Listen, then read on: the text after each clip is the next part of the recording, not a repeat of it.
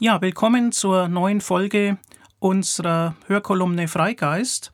Ich habe heute als Interviewpartner zu Gast den freigeistigen Philosophen Joachim Kahl aus Marburg, seit Jahrzehnten bekannt in der freigeistig-humanistischen Szene als Vortragsredner, als Buchautor und als prägender Kopf.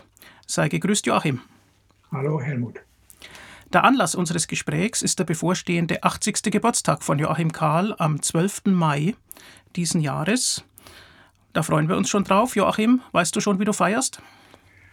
Corona-bedingt wird in einem extrem kleinen Kreis bei uns im Garten, wenn das Wetter es zulässt, gefeiert. Aber gefeiert auch nur mit Einschränkungen. Wie bei so vielen Menschen heutzutage. Ja, ich beginne mit einer ganz grundlegenden Frage. Joachim, du bist ein weltlicher, ein säkularer Humanist. Du bist als solcher bekannt. Was macht denn den Humanismus als Weltanschauung für dich im Kern aus? Und welche Rolle spielen dabei Säkularität und Säkularisierung? Ja, im Humanismus steht, wie das Wort schon andeutet, der Mensch im Mittelpunkt, ursprünglich im Gegensatz zu theologischen Welt- und Menschenbildern.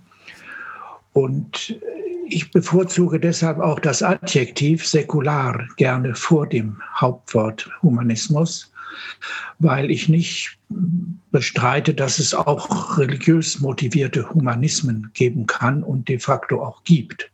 Mhm. Wofür ein Beispiel etwa der jüngst verstorbene Hans Küng wäre.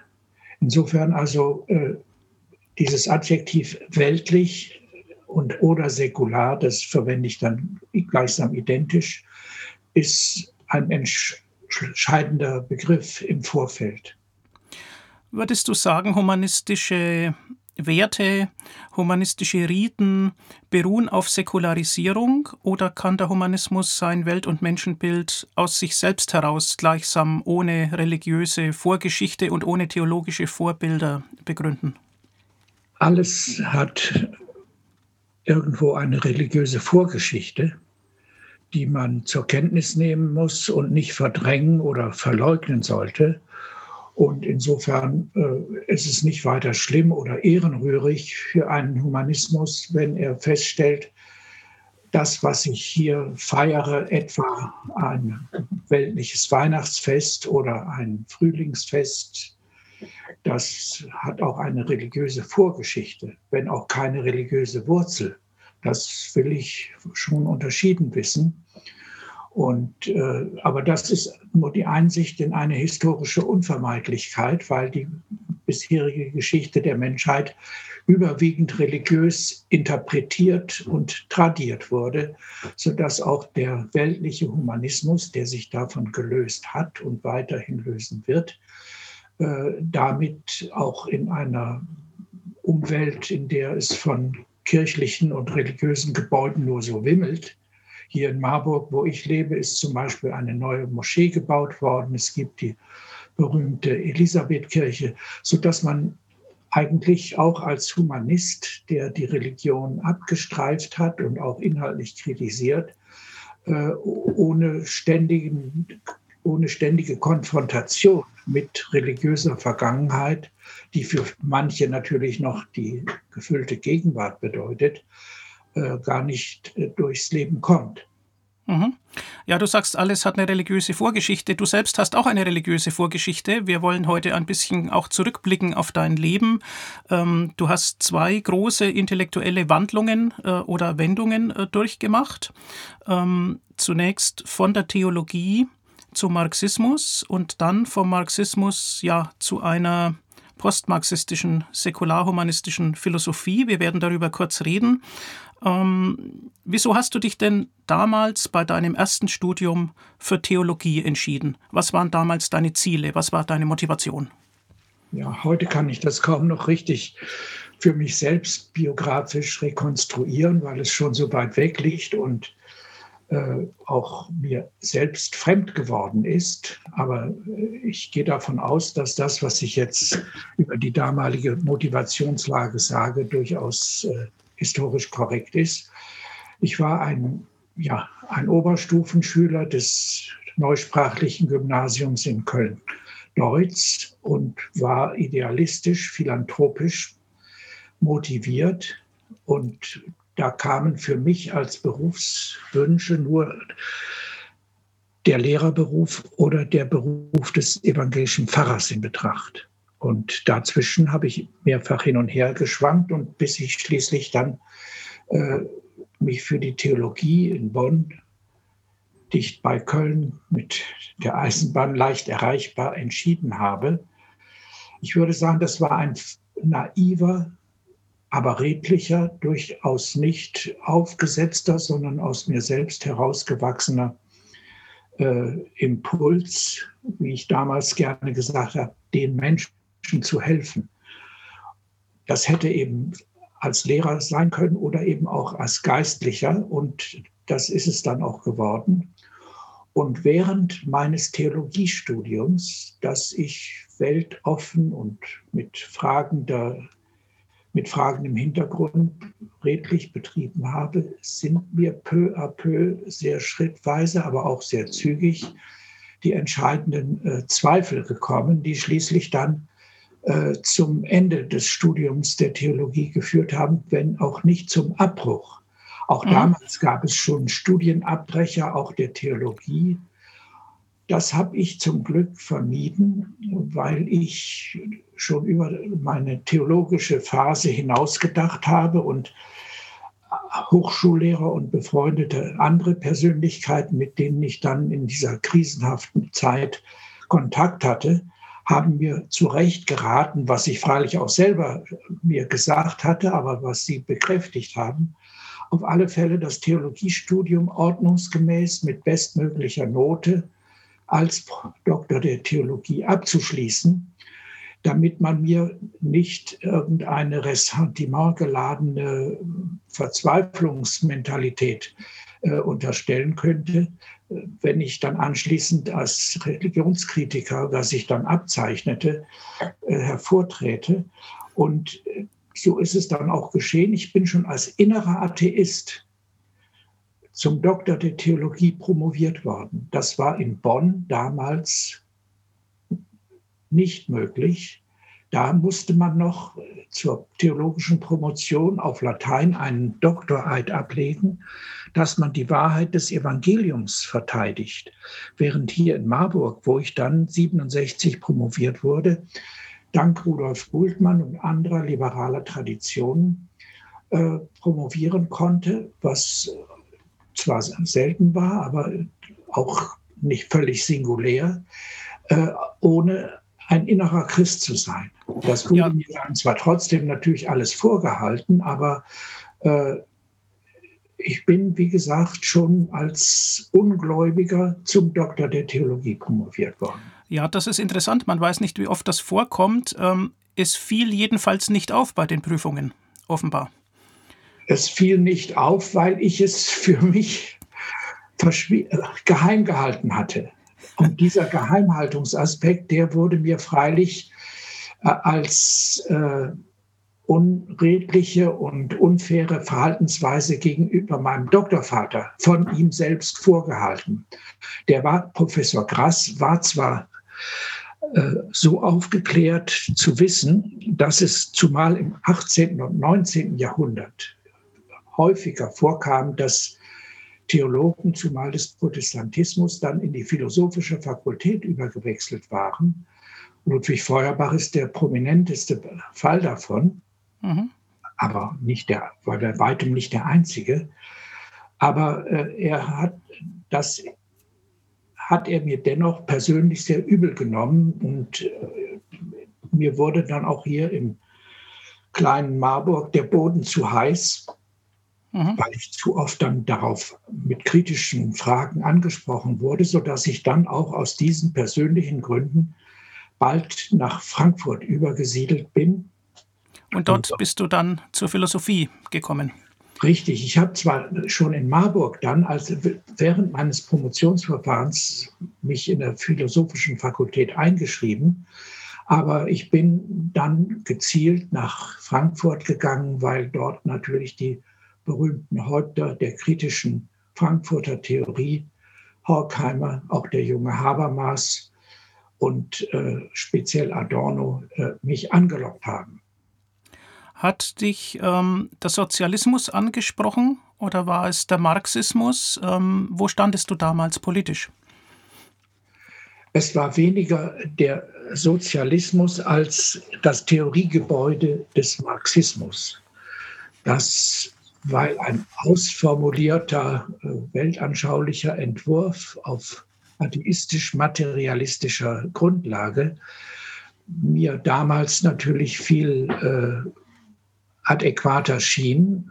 Und ich, wo stand ich? Ich war sozusagen ein, ein Fellow Traveler der Studentenrevolte siebenundsechzig, achtundsechzig, ein kritischer Begleiter, weil ich einfach auch schon zu alt war. Denn ich hatte ja schon ein abgeschlossenes Studium, war schon sozusagen ein Erwachsener, der ein Zweitstudium macht, sodass die gesamte Me- äh, studentische Mentalität und Milieuverhaftetheit mir dann zumal auch im aktionistischen Frankfurt doch eher fremd war.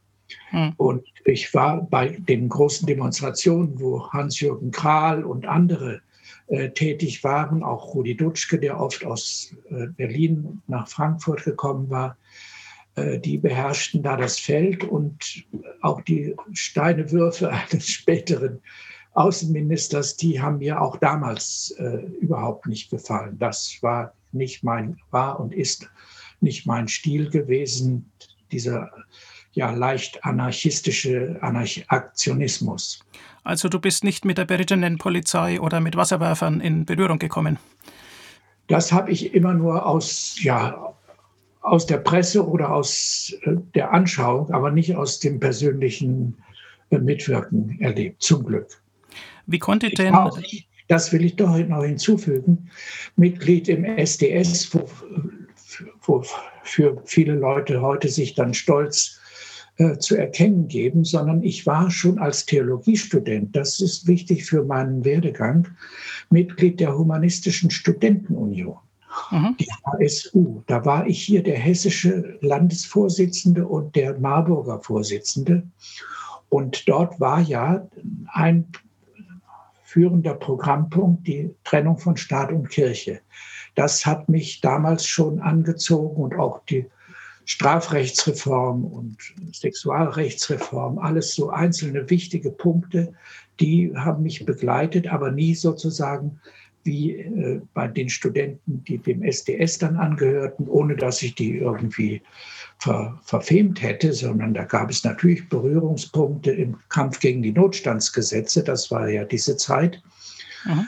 Aber äh, das war nicht meine Welt, insofern auch von daher äh, Sozialismus, ja, aber was das ist, blieb wie so oft im Wagen.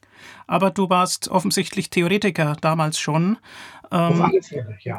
Hat dich denn am Marxismus auch der Geschichtsdeterminismus, der dem Ganzen ja innewohnt, als Vorstellung, beziehungsweise auch die Idee, dass den gesellschaftlichen Verhältnissen ein Ziel innewohnt, hat dich das denn überzeugt?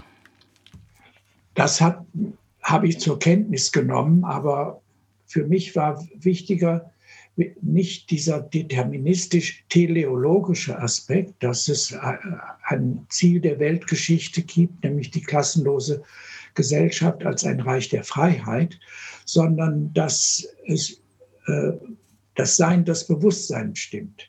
Hm. Dieser materialistische Gesichtspunkt, der ja nicht falsch ist, wenn auch nicht alles erklärt, der bewegt uns nach wie, mich nach wie vor. Und äh, das war eigentlich das Attraktive daran. Wie bist du denn vom marxistischen Denken dann wieder losgekommen? Ähm, war das erst neunzehnhundertneunzig oder hattest du vorher schon Zweifel?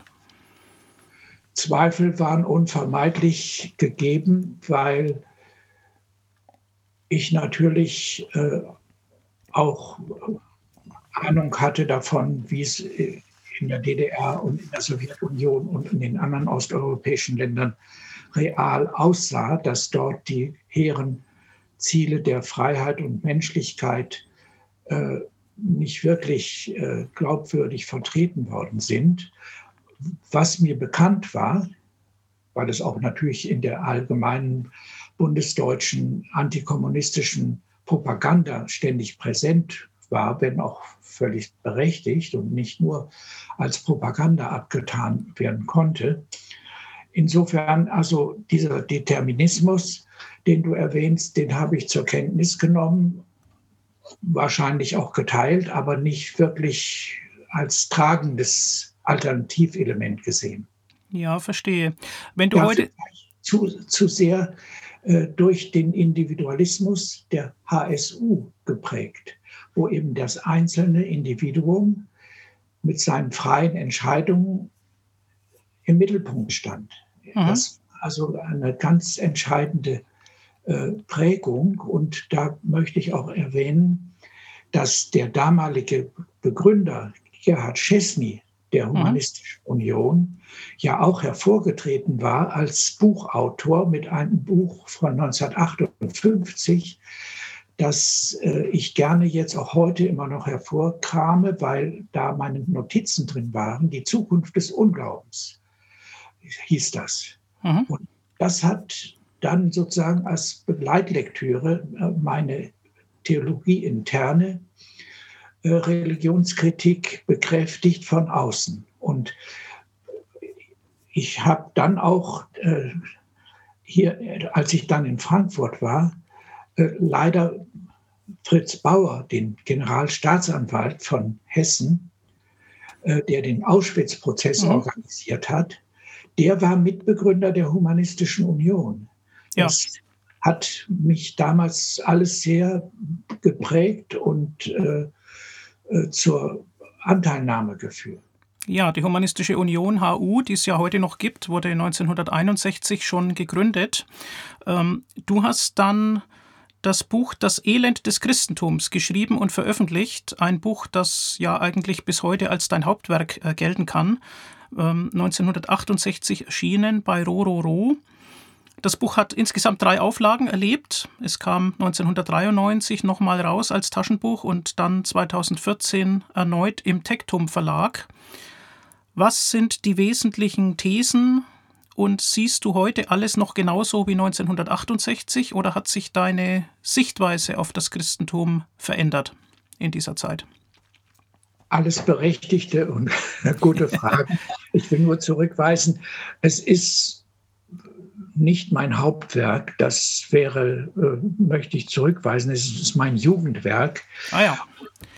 Ja, das muss man schon äh, periodisieren in gewisser Hinsicht. Es hat auch alle Vorzüge, aber auch alle Schwächen eines Jugendwerkes, dass es doch zu enthusiastisch und auch überradikal manche Formulierungen gewählt hat, die ich heute in dieser Form nicht mehr äh, teile, von der ich, denen ich mich aber auch nicht äh, über selbstkritisch äh, distanzieren möchte. Ich relativiere das, aber es war in der Weise inhaltlich nichts Falsches drin, sondern nur überbetont.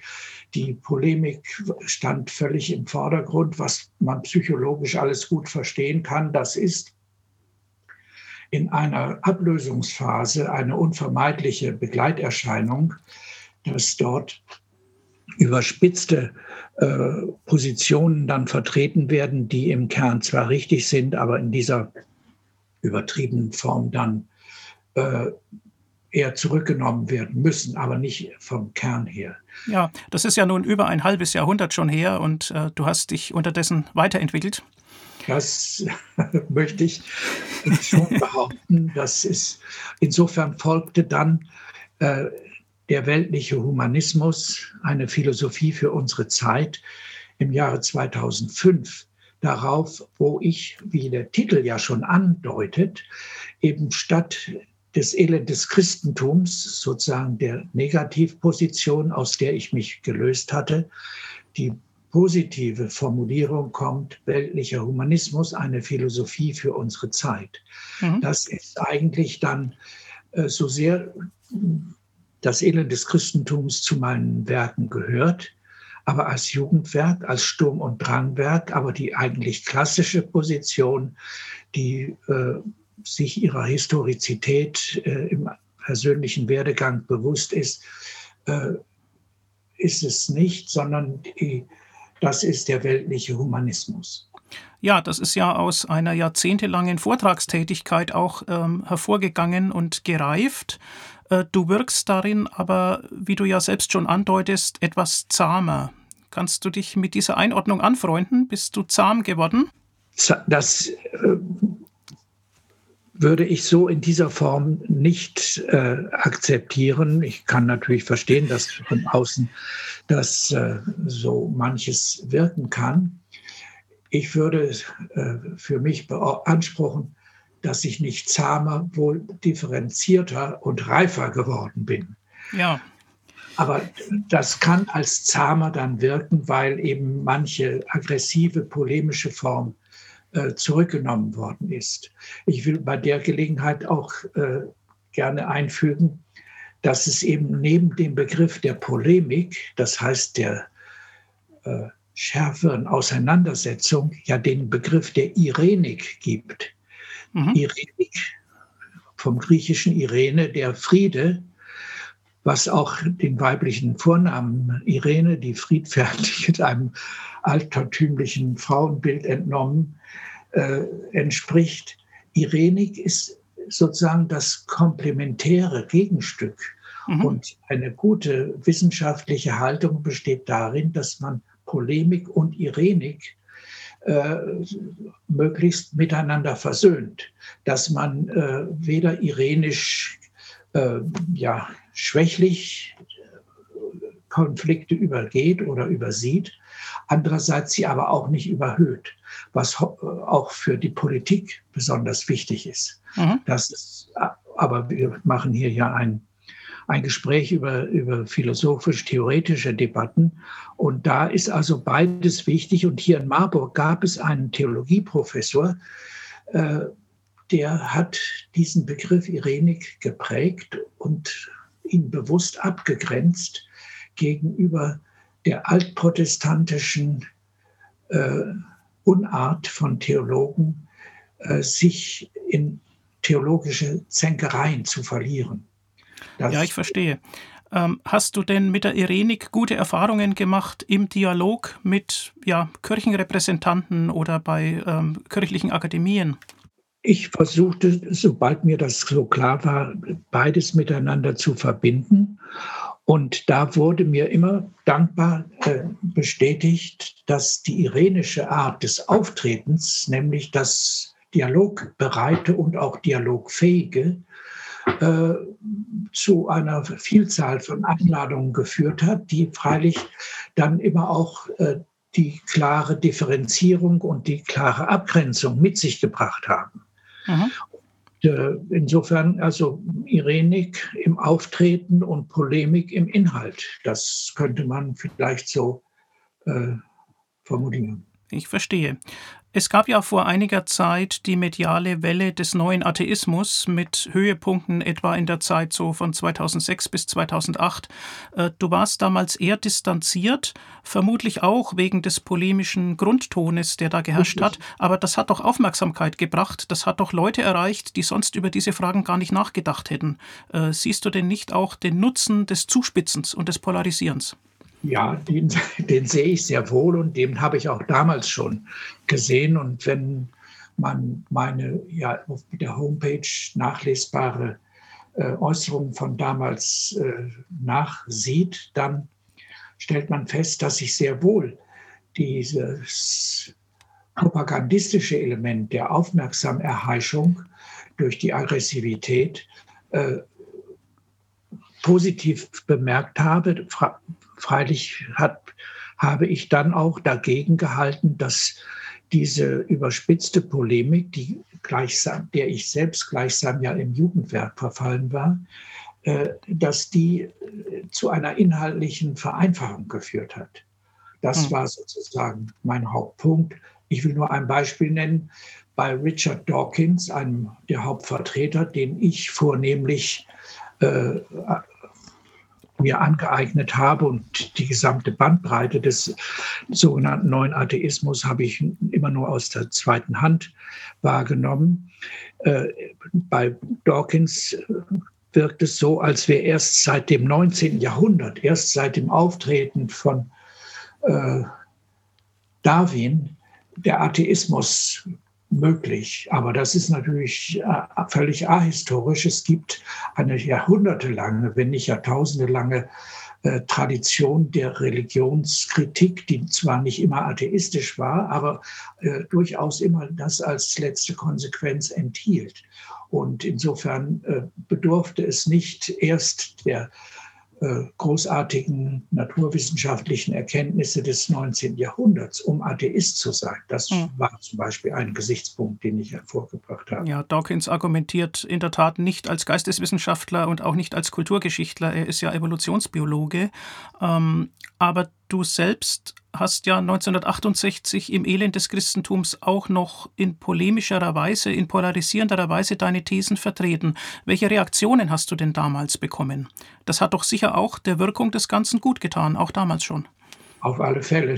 Insofern äh, bleibt natürlich die Polemik auch in zugespitzter Form äh, eine wichtige äh, Kunst innerhalb der Wissenschaft, wie ja auch in anderen Lebenszusammenhängen. Nur darf sie sich nicht äh, verselbstständigen, sondern muss immer, das ist sozusagen der genuine humanistische Aspekt, der, äh, dass man ja auch im Gegner das Menschliche, wenn auch dann das Kritikwürdige im, im Kopf äh, sehen muss und nicht sozusagen äh, den theoretischen Gegner dann zum Feind hochstilisiert. Das ist sozusagen der humanistische Anker im Begriff der Irenik. Also aber auf die Frage, das war alles sehr heftig, hm. was teilweise auch sekundär auf mich abgefärbt hat, weil das ja die Zeit der Studentenrevolte war. Und mein Buch, wie du vorhin auch schon erwähnt hast, ist im Rowohlt Verlag in der Rowohlt Aktuell Reihe erschienen.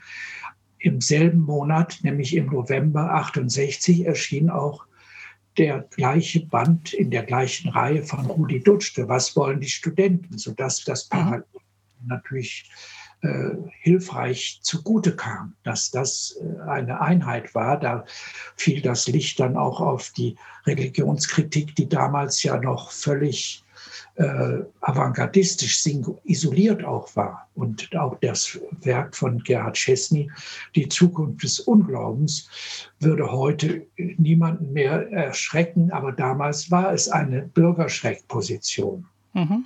Und insofern wurde ich damit auch bekannt, wurde in Hörfunksendungen des Hessischen Rundfunks, in Fernseh Sendungen, die damals noch nicht Talkshow hießen, sondern Podiumsdiskussionen eingeladen. Und das hat alles äh, die Verbreitung befördert, weshalb es ja auch schließlich immerhin vier Übersetzungen des Buches gegeben hat. Und dass, wenn ein Werk in eine andere Sprache übersetzt wird, äh, dann ist das immer ein Zeichen, dass hier doch etwas formuliert wird, das eben über einen engen nationalen äh, Konsens oder Kontext hinaus von Belang mhm. scheint. Also es hat seinen Resonanzboden gefunden.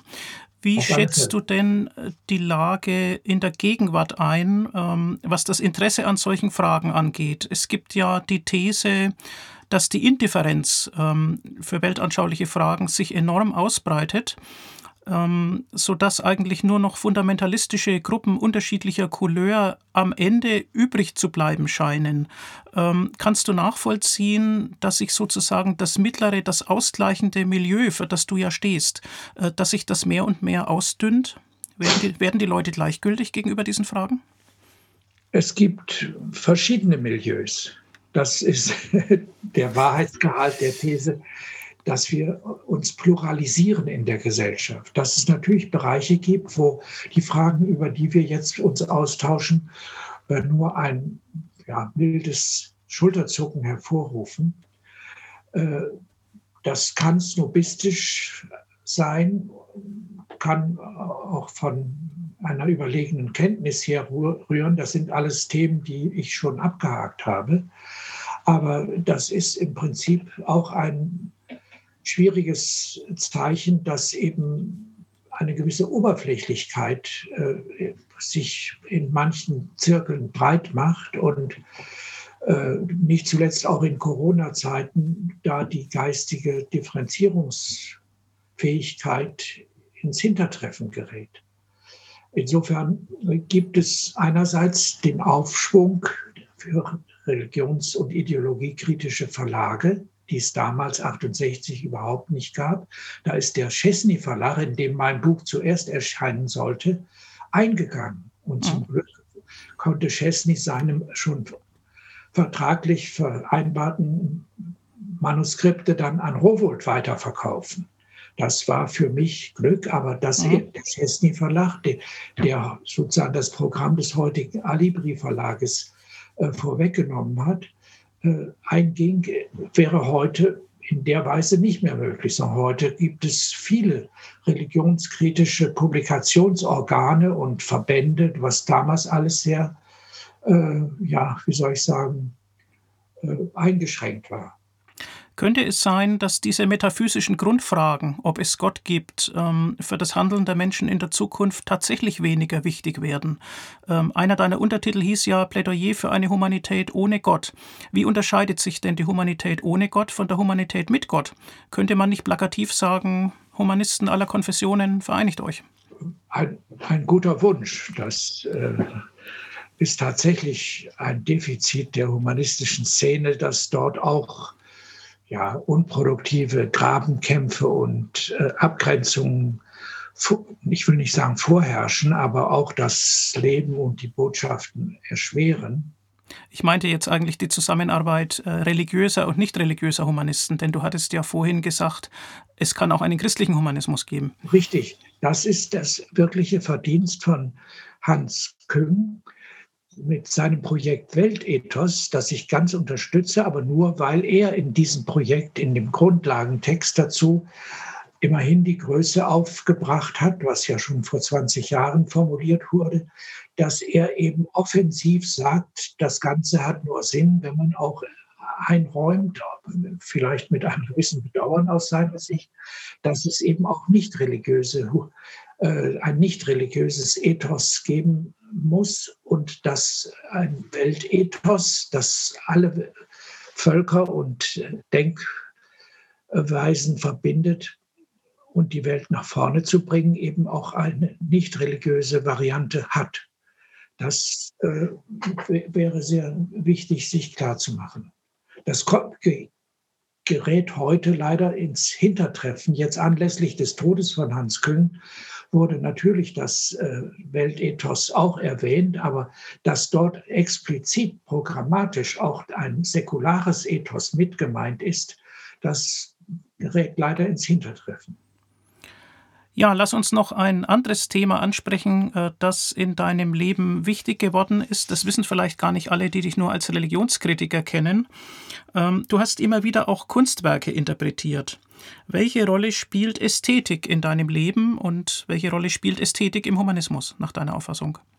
Ästhetik gehört zum Leben dazu, wie wir dank Darwin wissen, sogar auch zum vormenschlichen, tierischen Leben. Dort sind auch die farbigen Geflügel und das äh, Frauenrad wichtige Beispiele dafür, dass es dort auch äh, auf Schönheit und Attraktivität ankommt. Aber auch im Menschenleben gehört das Ästhetische, die Freude am Schönen, äh, unverzichtbar dazu. Zwar ist man auch Mensch, wenn man keinen Zugang dazu gefunden hat, was ich als Bildungsdefizit äh, bedauernd feststellen würde. Das wäre dann aber ein ärmliches Leben. Es gibt das berühmte Zitat von Friedrich Nietzsche, ein Leben ohne Musik ist ein Irrtum. Das muss man sagen. Und die Musik ist ja auf alle Fälle ein Hauptelement äh, für ästhetische Fragen, wobei wir natürlich wissen, dass auch Äh, innerhalb der Musikszene viele äh, Formen der Musik äh, sich etabliert haben, die auf unterschiedliche Altersstufen eher abschreckend als amüsierend oder be- begleitend wirken können. Nach Platon hat die Philosophie drei Ebenen und drei Gegenstand, Gegenstandsbereiche, das Wahre, das Gute, das Schöne. Wirklich eine geniale Zusammenfassung der Bereiche, die man ohne Problem von der äh, falschen idealistischen Begründung, nämlich als abgehobener, in sich selbst ruhender geistiger Sphären bei Platon begründet sind. Das Wahre, das ist im Grunde die Frage, ohne dass der menschliche Kopf, der menschliche Geist äh, erkennt, was richtig und falsch ist und was die Welt in, ausmacht. Das ist die Grundlage, weshalb es wirklich wichtig ist, in heutigen Zeiten der Fake News und der Probleme, die damit und der Medienverdopplung, äh, äh, dass man dort am Begriff der Wahrheit, und zwar auch einer objektiven Wahrheit, äh, festhält. Und zwar Wahrheit hier verstanden als Übereinstimmung einer Aussage mit der Realität. So ist es. Das also ist keine metaphysische Wahrheit, sondern... Nein, klar. Ja. Das hatte ich ja schon angedeutet, dass bei die metaphysische äh, Unterfütterung des Wahren bei Platon zwar eine lange Folgegeschichte hatte, nicht zuletzt in der Religion, aber dass die, das Wahre, wie du eben richtig gesagt hast, Übereinstimmung der menschlichen Erkenntnis mit der objektiven Realität gemeint ist. Das Wahre, das Gute, dass man daraus dann oder anhand des Wahren geleitet die ethischen Konsequenzen zieht, und da bleibt unüberboten gut das zweizeilige Epigramm von Erich Kästner: Es gibt nichts Gutes, außer man tut es. Das ist das Praxiskriterium der Ethik, ganz nicht zentral, wobei man auch hier schon sofort sagen kann, dass da natürlich Menschen zusammenfinden können aus unterschiedlicher äh, Begründung her. Und dann als dritte Ebene das Schöne, die Freude am sinnlichen Oberflächenglanz. Das ist eben auch wichtig, sich klarzumachen, entgegen einem gewissen intellektuellen Dünkel zu sagen, ja, das ist ja alles nur Schein und Oberfläche, dass zum Leben eben auch die schöne Oberfläche äh, dazugehört. Da sind die Griechen Vorbilder, die, die schöne Oberfläche des menschlichen, auch des weiblichen, aber nicht zuletzt auch im Griechentum des männlichen Körpers. Da fällt mir immer wieder ein, je älter ich werde, dass es in der griechischen Ästhetik immerhin eine Göttin gab, Venus Kallippygos, die Venus mit dem schönen Hintern. Das, ja, das gehört zur griechischen Lebenskunst äh, dazu, dass äh, Kali, Kalos ist schön und Pygos der Hintern, dass dort in, in der griechischen Kultur dieser Aspekt eben programmatisch präsent war. Also du schätzt nicht nur das Kunstschöne, sondern auch das Naturschöne. Sehr gut, das sind die zwei klassischen Unterscheidungsmerkmale, das Naturschöne und das Kunstschöne. Und beide sind unverzichtbar. Wobei das Naturschöne, ja, wie wir wissen, nur ein Teil der Natur ist. Denn die Natur ist ja eben nicht nur schön. Sie besteht nicht nur aus... aus äh, Schmetterlingen und, und Fliederbüschen, aber auch aus Tsunamis, alles auch hochmetaphysisch äh, beladene Themenbereiche. Ja, ja, ja. Und äh, insofern gehört also das Schöne, die Ästhetik, äh, wobei es auch eine Ästhetik des Hässlichen gibt, wofür der äh, speziell in Frankreich äh, die Blumen des Bösen ein wichtiger äh, Bestandteil sind.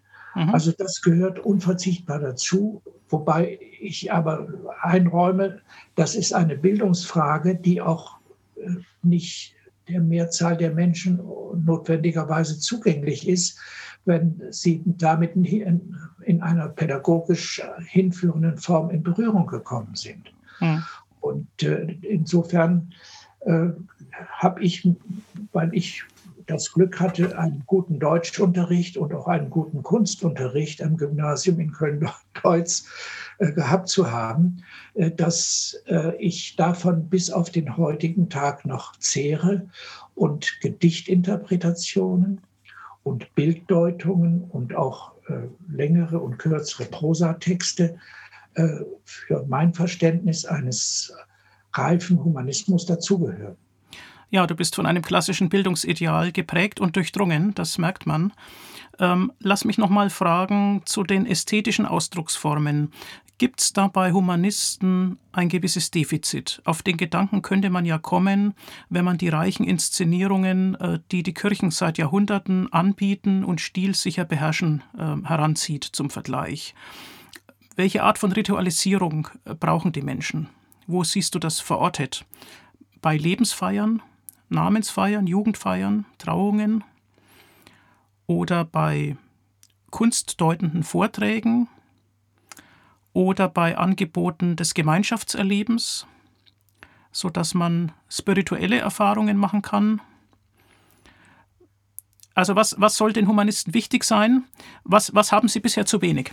Ja, das ist übrigens etwas, was im zu Beginn unseres Gesprächs ja schon äh, beiläufig eine Rolle gespielt hat, nämlich was können Humanisten von ihren religiösen Vorgängern lernen. Das ist unter anderem eben der Bereich der gepflegten Geselligkeit, die auch freilich natürlich, wie wir wissen, erstarrt sein kann und erstarren kann und losgelöst von den Aspekten des Wahren und des Guten auch in die Irre führen können. Stichwort äh, Missbrauchsskandal. Wer also die schönsten Messfeiern organisiert, kann trotzdem sich äh, im Hinblick auf das Gute völlig äh, verirrt haben. Nicht? Und bis, bis hin ins Verbrecherische. Und da wissen wir ja auch aus der Geschichte des N S und Führungs Biografien, dass dort gerade äh, historisch gebildete Führerfiguren äh, abends ans, ans Klavier gesetzt haben, nachdem sie vorher äh, mörderische Befehle erteilt haben. Das sind alles ja äh, Zusammenhänge, die man nicht einfach äh, übersehen darf. Also Ästhetik, Aber, Ästhetik macht die Menschen noch nicht gut. Richtig, das ist eine ganz entscheidende äh, Erkenntnis und bittere Erfahrung, dass eben auch, Kün- ja, es, auch ausübende Künstler, Musiker, Schauspieler, dass die äh, orientierungslos äh, im Leben sein können und äh, tagsüber oder äh, verbrecherische Handlungen oder äh, Instruktionen zu Handlungen geben können und am Abend dann sich bildungsbürgerlich äh, in Hausmusik verlieren können. Das sind alles äh, Zusammenhänge, die man äh, sehen muss, weshalb allein das äh, schöngeistig-ästhetische es nicht bringt. Ja. Aber jetzt, äh, da bin ich auch desillusioniert, wenn ich sehe, wie wenig heutzutage Menschen noch feierliche Formen brauchen. Also es bleibt für uns als organisierte Humanisten auf alle Fälle die Abschiedsfeier im Todesfall. Mhm. Das ist sozusagen der metaphysische Ernstfall, dass am Sterben äh, niemand vorbeikommt und dass dort die Antworten oder die Deutung am wichtigsten ist und auch unsere atheistisch-materialistische Weltdeutung und das entsprechende Menschenbild äh, im richtigen Sinne tröstlich sind, weil sie untröstlich sind, nämlich keine falschen äh, Erwartungen äh, bekräftigen. Wobei wir ja äh, erleben, wenn man noch kirchliche Trauerfeiern äh, mal besucht, was immer wieder vorkommt und auch sehr lehrreich ist, äh, wie karg und wie sprachlos dort die Jenseitserwartungen inzwischen formuliert sind. Da heißt es ja äh, immer nur noch, ja, die Hoffnung geht über das Lebensende hinaus. Aber wann und wie und wo was dazu erhoffen ist, das bleibt dann völlig im Wagen. Und da ist es dann sehr hilfreich, wenn eben in einer höflichen, irenischen Form äh, doch die ja gar nicht bittere Erkenntnis, dass wir Sterbliche sind, äh, formuliert wird und dass auf falschen Trost verzichtet wird. Also eine weltlich-humanistische Trauerfeier, um das sozusagen, ist äh, unverzichtbar und die wird auf alle Fälle auch bleiben. Alles andere, etwa zum Lebensbeginn oder die Eheschließung oder die moderneren Formen des Zusammenlebens, äh, das läuft bei vielen Leuten eben auch ohne äh, ideelle Überhöhung. Ja, das du hast ja selbst ganz nüchtern. Ja, du hast ja selbst nicht nur Trauerreden gehalten, sondern auch Traureden. Du hast Paare humanistisch verheiratet. Richtig. Aber du siehst darin keinen großen Markt der Zukunft. Ja, das ist auch eine Frage der individuellen Vorlieben. Es gibt eben Menschen, die schätzen gepflegte Formen des Umgangs, des Feierns. Und es gibt Leute, die sind eben lockerer im Umgang. Und äh, beides hat seine Berechtigung, weil es äh, individuelle Wünsche sind, die natürlich historisch geprägt sind, aus der Familiengeschichte, wie auch immer. Aber da, zumal wir ja auch die Zerbrechlichkeit religiöser wie auch nicht religiös geschlossener Partnerschaften einfach nüchtern zur Kenntnis nehmen müssen. Das mhm. ist ja etwa der heute vielfach diskutierte Fall ja, kirchlicher Segen für schwule Paare.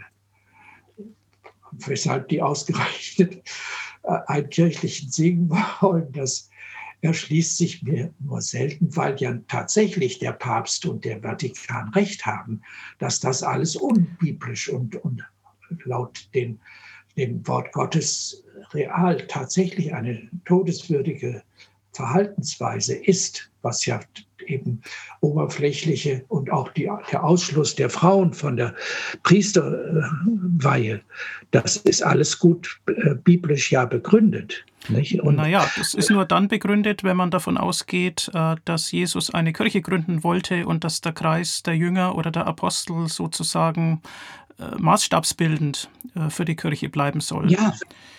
Das ist ja nicht so sicher, das kann man ja anders es, interpretieren.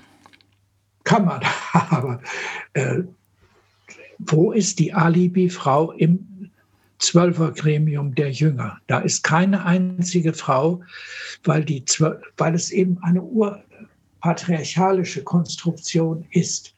Und das wollen natürlich heutige Frauen äh, aufbrechen, was ihr gutes Recht ist, was man unterstützen muss.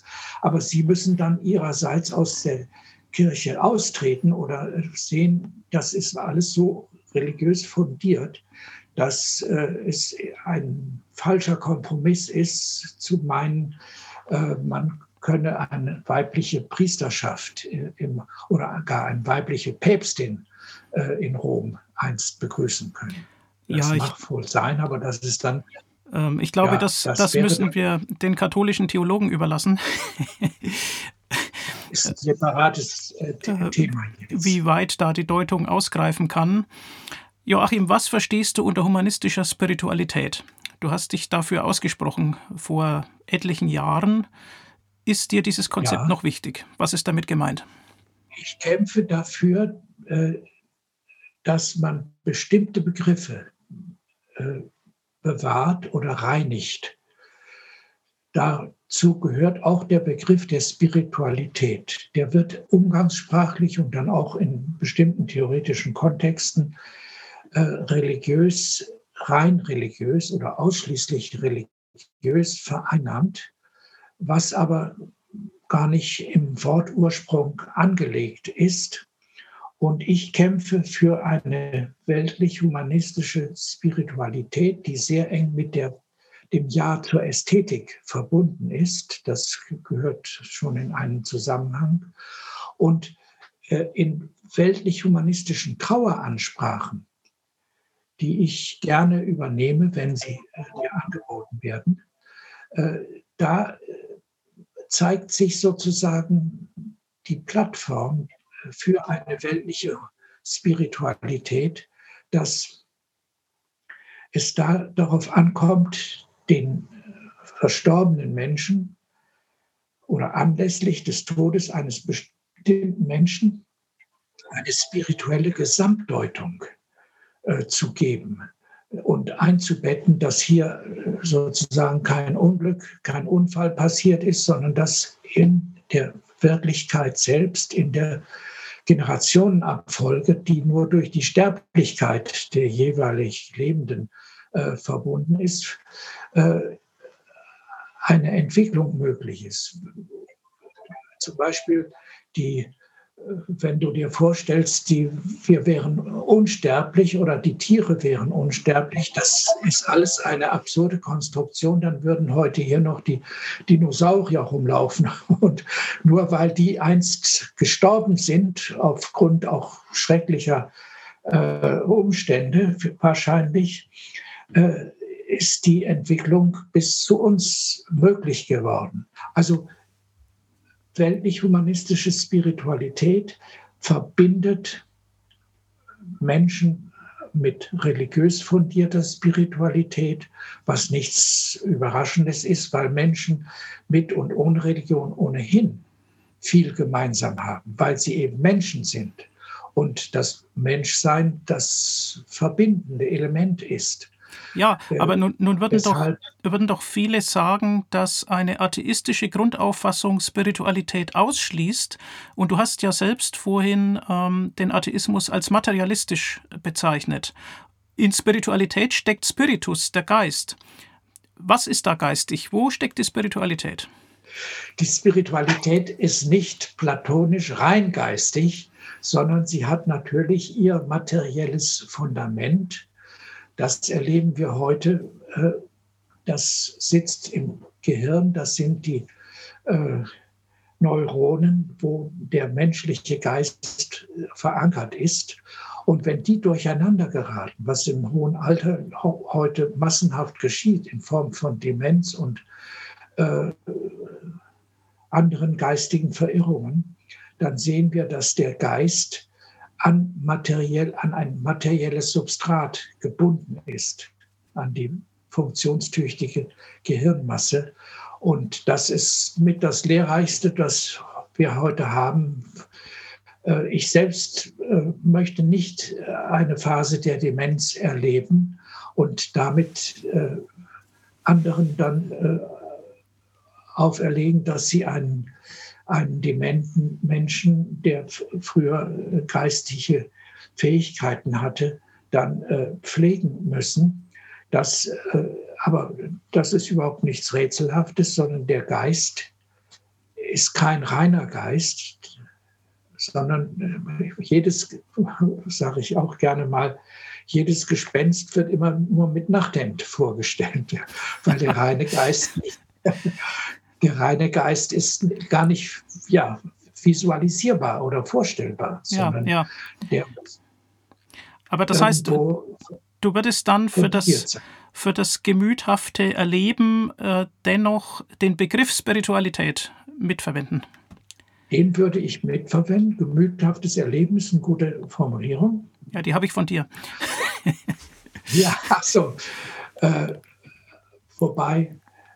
Aber diese, die spirituelle Variante des gemüthaften Erlebens, nicht jedes gemüthafte Erleben ist per se spirituell, sondern spirituell ist es nur, wenn es in einer bestimmten Hinsicht auf eine metaphysische Struktur verweist. Es mag jetzt sein, dass wir beide einen unterschiedlichen Begriff von Metaphysik haben. Ich habe seit langem einen wieder einen positiven Begriff, nämlich, dass es unwiderrufliche Sachverhalte gibt, unbestreitbar, wie eben die Tatsache der menschlichen und Sterblichkeit, auch alle Tiere müssen sterben, alle Lebewesen. Das ist ein metaphysischer Sachverhalt, der unhintergehbar ist Und spirituell ist dann das gemüthafte Erleben nur dann, wenn, und das geschieht dann gerade am, am Grab oder an einer Urne beim Abschied nehmen, wo ein unwiderruflicher äh, Sachverhalt eingetreten ist, dass äh, man das formuliert, ohne Schmuh, ohne f- falsche Hoffnungen und ohne äh, Andeutung, ja, Gott lässt sich nicht im Stich und das Leben geht in irgendeiner Weise, die wir uns nicht vorstellen können, weiter. Ja. Sondern da, äh, das ist zwar auch metaphysisch, aber eine falsche Metaphysik. Mhm.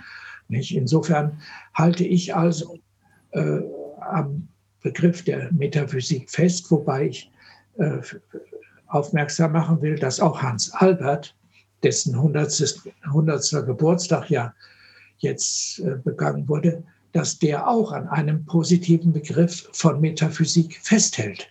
Dass also die Tatsache, dass jemand beansprucht, ein metaphysisches Konzept oder eine metaphysische Ebene zu haben, nicht per se hinterweltlerisch sein muss. Ja, es hängt davon ab, das, was man, was man damit meint. Kant war ja verliebt in die Metaphysik. Und äh, auch Karl Popper ja, hat, ähm, hat gewisse metaphysische Aussagen als äh, durchaus kritisierbar und damit sinnvoll erachtet. Ja, aber er hat die Metaphysik für unvermeidlich gehalten. Ja, ja. Popper, aber ja. Auch Hans Albert. Gut. Schön. Ein weites Feld, aber das ist bei solchen Gesprächen immer so. ähm, richtig, lass uns noch einige Aspekte weltanschauungspolitischer Forderungen äh, kurz durchgehen. Ähm, es gibt in den meisten Ländern verfassungsrechtlich abgesichert den konfessionellen Religionsunterricht, dessen Inhalt von den Kirchen verantwortet wird. Dem steht gegenüber die Forderung, einen integrativen Ethikunterricht für alle Schüler äh, zu fordern. Wie würdest du dich da positionieren? Religion oder Ethik oder beides?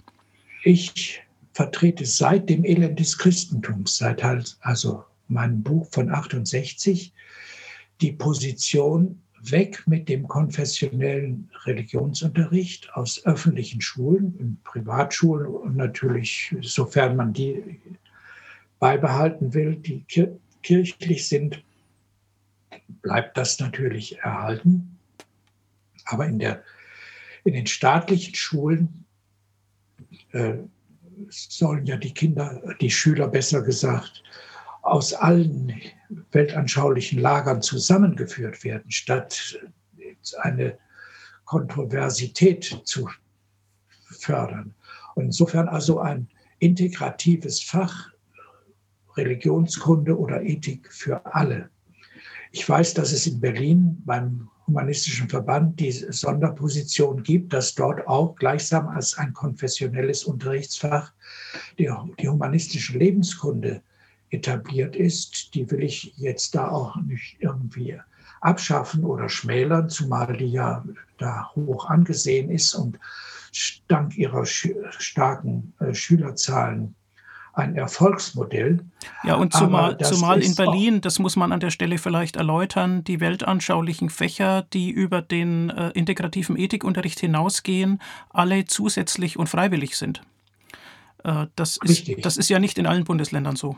So ist es. Also wenn man eine Gesamtreform dort ins Auge fasst, dann plädiere ich für, ein, für alle verbindliche äh, Gemeinschaftsfach obligatorischer Art, in dem äh, alle weltanschaulich-philosophisch-ethischen Fragen gemeinsam äh, behandelt werden. Und der Kern ist natürlich das vorhin schon zitierte Epigramm von Erich Kästner: Es gibt nichts Gutes, außer man tut es, egal wie es dann individuell begründet wird. Aha. Wobei bei mir noch hinzukommt, dass ich auch seit achtundsechzig, seit dem Elend des Christentums, ein engagierter Gegner der frühkindlichen Initiationsriten bin, nämlich der Kindertaufe, die mhm. ich als ein Verstoß gegen das weltanschauliche Selbstbestimmungsrecht des Kindes bewerte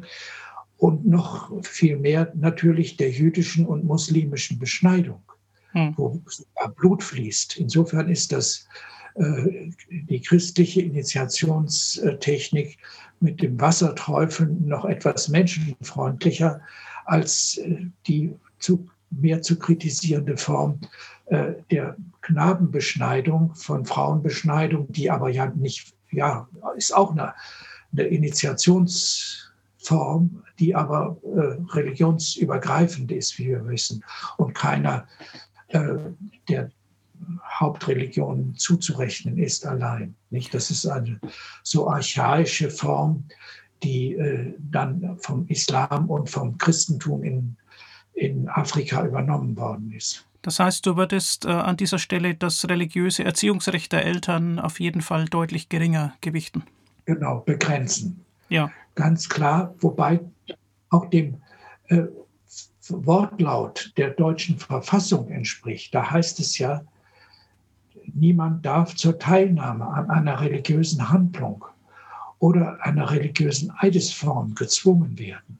Nicht? Und was geschieht anderes als eben den Zwang zu einer Teilnahme, wobei das kleine Kind ja sogar Opfer einer religiösen Handlung anderer wird. Nicht? Und das ist ein völliger, unerträglicher Eingriff in die körperliche Integrität. Wenn jemand beschnitten wird, als Erwachsener darf er das natürlich, zwar auch lächerlicherweise, weshalb, aber äh, bei einem Kind äh, ist es ein eklatanter Übergriff, der ja, nur immer noch ja. geschützt wird, weil er wie so eine hohe Tradition hat. Ja, ohne diesen nicht selbstbestimmten Eintritt müsste man dann später nicht austreten. ähm. Richtig, das. Und vor allen Dingen dann bekommt auch der äh, integrative Unterricht der Religionskunde und des Ethikunterrichtes seine genuine Bedeutung, nämlich dass alle gleich sind und äh, nur wenig Leute dann auch noch den Wunsch äußern würden, ich muss unbedingt religiös werden. Ja, nicht? ja. Ja, nun wird äh, der Religionsunterricht ja auch als Begründung dafür genommen, dass die Religionslehrerausbildung staatlich äh, finanziert ähm, vorgenommen werden muss an theologischen Fakultäten und kirchlichen Hochschulen. Wie stehst du denn dazu? Wenn du könntest, würdest du theologische Fakultäten abschaffen? Und was heißt das dann für das parallel anzusiedelnde Fach Humanistik? Gute Fragen, wo ich auch äh, schwanke. Im Prinzip vertrete ich die strikte Laizität, da die Theologie keine Wissenschaft ist, sondern äh, stochern im metaphysischen Nebel und schon vom Begriff her äh, Gott, Gottesgelehrsamkeit eine, eine Fiktion, eine menschliche Illusion zum Gegenstand hat. Wäre da Religionswissenschaft die entscheidende, der entscheidende Fortschritt, was ich auch im Elend des Christentums alles schon einst begründet habe. Mhm. Weg mit der Theologie als The- Fakultät. Das kann keine kirchliche, keine staatliche Aufgabe sein.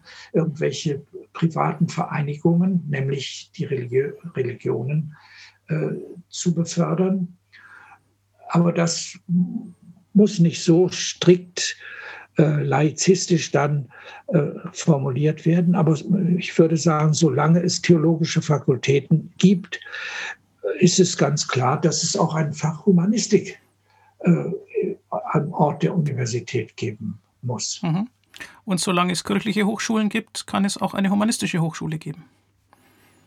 Ja, wer bezahlt sie? Das ist ja... Äh, kirchliche Hochschule klingt gut, aber der Staat bezahlt sie ja, wie auch die, die Sozialtätigkeiten der Caritas und der Diakonie, wie wir beide wissen, wird zu über neunzig Prozent vom Staat bezahlt. Ja. Aber den Ruf der menschenfreundlichen Sozialfürsorge, den Heimen, Heimen sind die kirchlichen Träger ein, obwohl auch da der Ruhm schwindet, wenn man die Lohnforderungen und die Lohnstrukturen äh, ins Auge fasst und dass dort ein eigener kirchlicher äh, Sozialvertrag besteht, der weit unterhalb der allgemein gewerkschaftlichen Organisationstätigkeit äh, liegt. Mhm.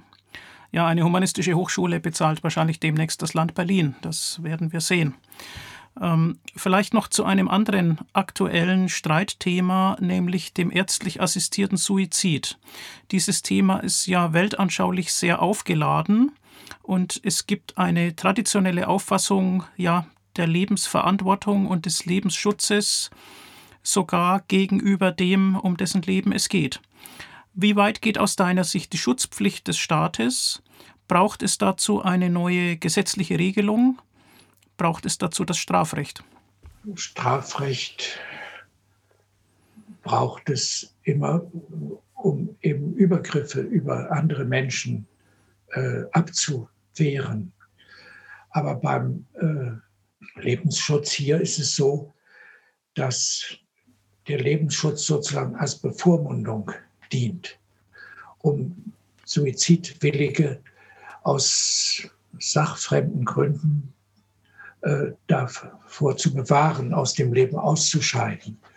Das hat eine lange religiöse, kirchliche Tradition und das gehört zum, zur Ehre der antiken Philosophietradition der Stoa, die immer für die Freiheit de, zum Tode plädiert hat und speziell der römische Kaiser Mark Aurel hat in seinen immer noch lesenswerten Selbstgesprächen da schon die richtigen äh, Worte gesagt. Ich habe gerade gestern noch bei ihm gelesen, wenn man anfängt, so heißt es dann wörtlich, kindisch zu werden. Das ist seine antike Formulierung für die Form der Demenz, die wir, wie wir sie heute bezeichnen.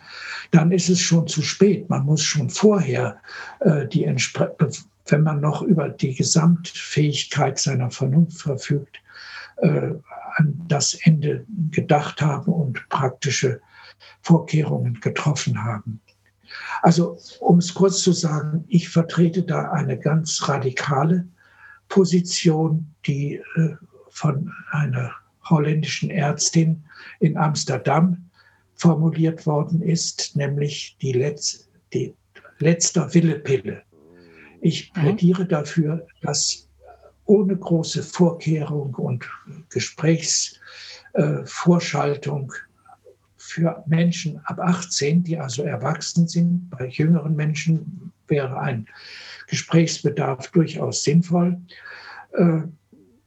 dass dort ohne weiteres dass, ja, die Errungenschaften der modernen Pharmazie zur Verfügung stehen, und man dort sich äh, Natriumpentobarbital äh, besorgen kann, um all diese schrecklichen, äh, gewaltförmigen Formen des Suizids zu vermeiden. Der hessische Finanzminister, der hier aus der Nähe von Marburg stammt, hat sich voriges Jahr vor den Intercity-Express in der Nähe von Wiesbaden geworfen. Mhm.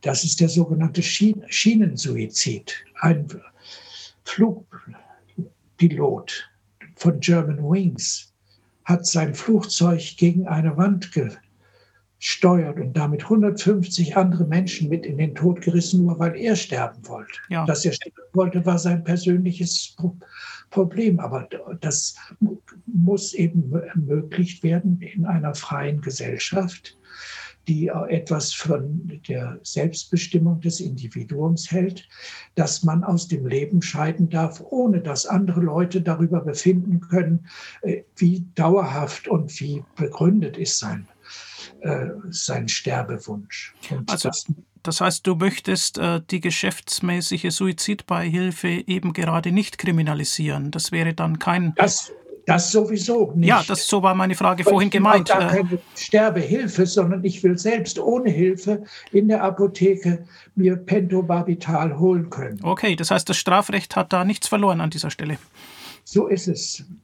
Ich will nicht nach, in die Schweiz fahren oder gefahren werden müssen. Darauf läuft es dann ja meistens hinaus. Andererseits aber auch nicht aus dem Fenster springen oder eben mich vor einen Zug werfen müssen. Das ist ein schreckliches Verbrechen, das man da begeht. Das hat auch leider hier der hessische Finanzminister begangen, nämlich gefährlicher Eingriff in den Schienenverkehr.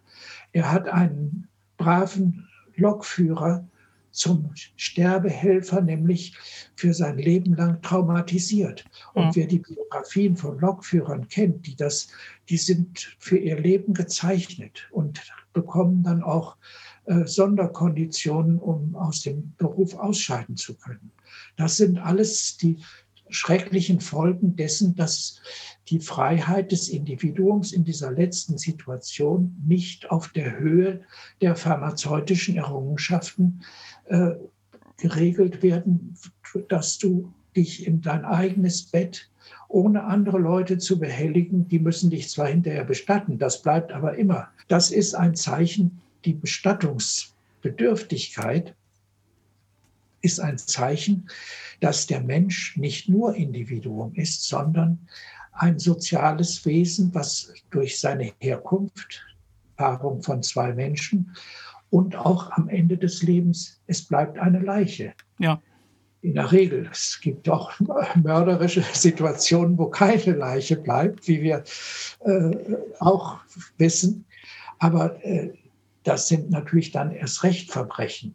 Und insofern, also Freiheit zum Tode, wer eine Sterbebegleitung will durch einen Arzt, bitte sehr, kein Einwand, das soll auch gesetzlich geregelt werden, aber das kann nicht der Weisheit letzter Schluss sein, sondern mhm. äh, selbst wenn es da auch praktische Probleme gibt, die ich auch nicht leugne, nicht? Aber da kann man nur sagen, äh, auch mit dem berühmten Küchenmesser kannst du Brot schneiden, aber auch deinen Lebenspartner umbringen. Ja, Insofern ja.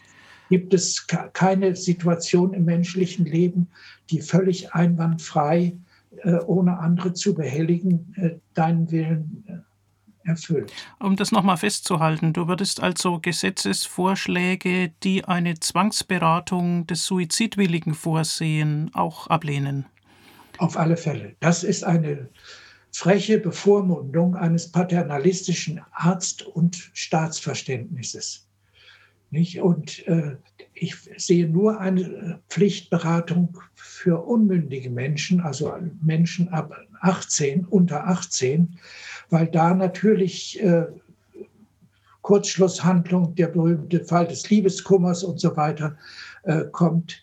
Den kann man dann zwar auch nicht verhindern, der kann sich dann auch, dieser äh, un- unglückliche Mensch, vor einen Zug werfen oder das Pentobarbital äh, einnehmen. Aber äh, das ist der Preis der Freiheit. Hm. Das ist sozusagen die tragische äh, Außenseite dessen, dass zur Freiheit eben auch ihr Missbrauch gehört. Bleiben wir beim Küchenmesser. Das hat seinen unverzichtbaren Stellenwert für alltägliche Essenszubereitung, kann aber bei Bedarf auch als Mordinstrument genutzt werden. Hm. Das gilt immer. Hm? Ja, die Selbstbestimmung und die Verantwortung des Humanisten. Joachim, wir müssen langsam äh, zum Ende kommen. Ein Blick in die Zukunft. Du schreibst momentan gerade an einem Humanismus-Brevier. Was möchtest du uns darüber schon verraten? Das wird eine Programmschrift, ähm, ein Essay. Was steht da drin? Humanismus, Brevier, Glanz und Elend der menschlichen Existenz heißt es. Es ist sozusagen das klassische Alterswerk, wo ich eine Summe meiner Einsichten formuliere. Alles nochmal zusammengefasst auf verschiedenen Ebenen mit Bebilderungen, äh, von Kunstwerken, die ich äh, interpretiere. Zum Beispiel der Himmelsstürmer, das ist ein Mann, der auf einer Säule schräg äh, zum Himmel emporstürmt. Äh, ein Kunstwerk äh, von einer Documenta in Kassel. Dieses Kunstwerk steht vor dem Kasseler Hauptbahnhof inzwischen. Ich will darin nichts anderes sagen, als was ich sonst auch immer schon gesagt habe, nur in anderer, heiterer und äh, gut lesbarer Form. Ich stelle vier Kurzbiografien vor, auch bebildert.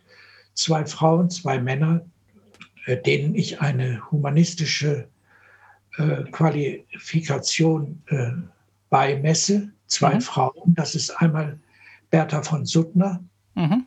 die erste Fra- Friedensnobelpreisträgerin und die erste Frau, die das erste Krematorium in Europa, nämlich in Gotha, für sich beansprucht hat und die in ihrem Testament festgelegt hat, ich sterbe, wie ich gelebt habe, als überzeugte Freidenkerin, was man gar nicht weiß. Ja. Und in ihrem berühmten Roman Die Waffen nieder beschreibt sie in romanhafter Form, äh, wie sie durch die Lektüre von von Feuerbach, David Friedrich Strauss und auch von äh, Darwin zu den entscheidenden Einsichten des Freidenkertums einst gekommen ist. Dann Olympe de Gouges, eine Französin, die auf dem Schafott geendet ist, weil sie gefordert hat gegenüber der Jakobinerdiktatur, dass die Freiheit und Gleichheit in der berühmten Erklärung der Menschenrechte ja nur auf Männer bezogen ist. Es ist tragischerweise so. Und sie hat also alle Menschenrechte auch als Frauenrechte erstmals formuliert. Und zwei Männer, Fritz Bauer, der hessische Generalstaatsanwalt, der Initiator des großen Auschwitz-Prozesses und Mitbegründers der Humanistischen Union.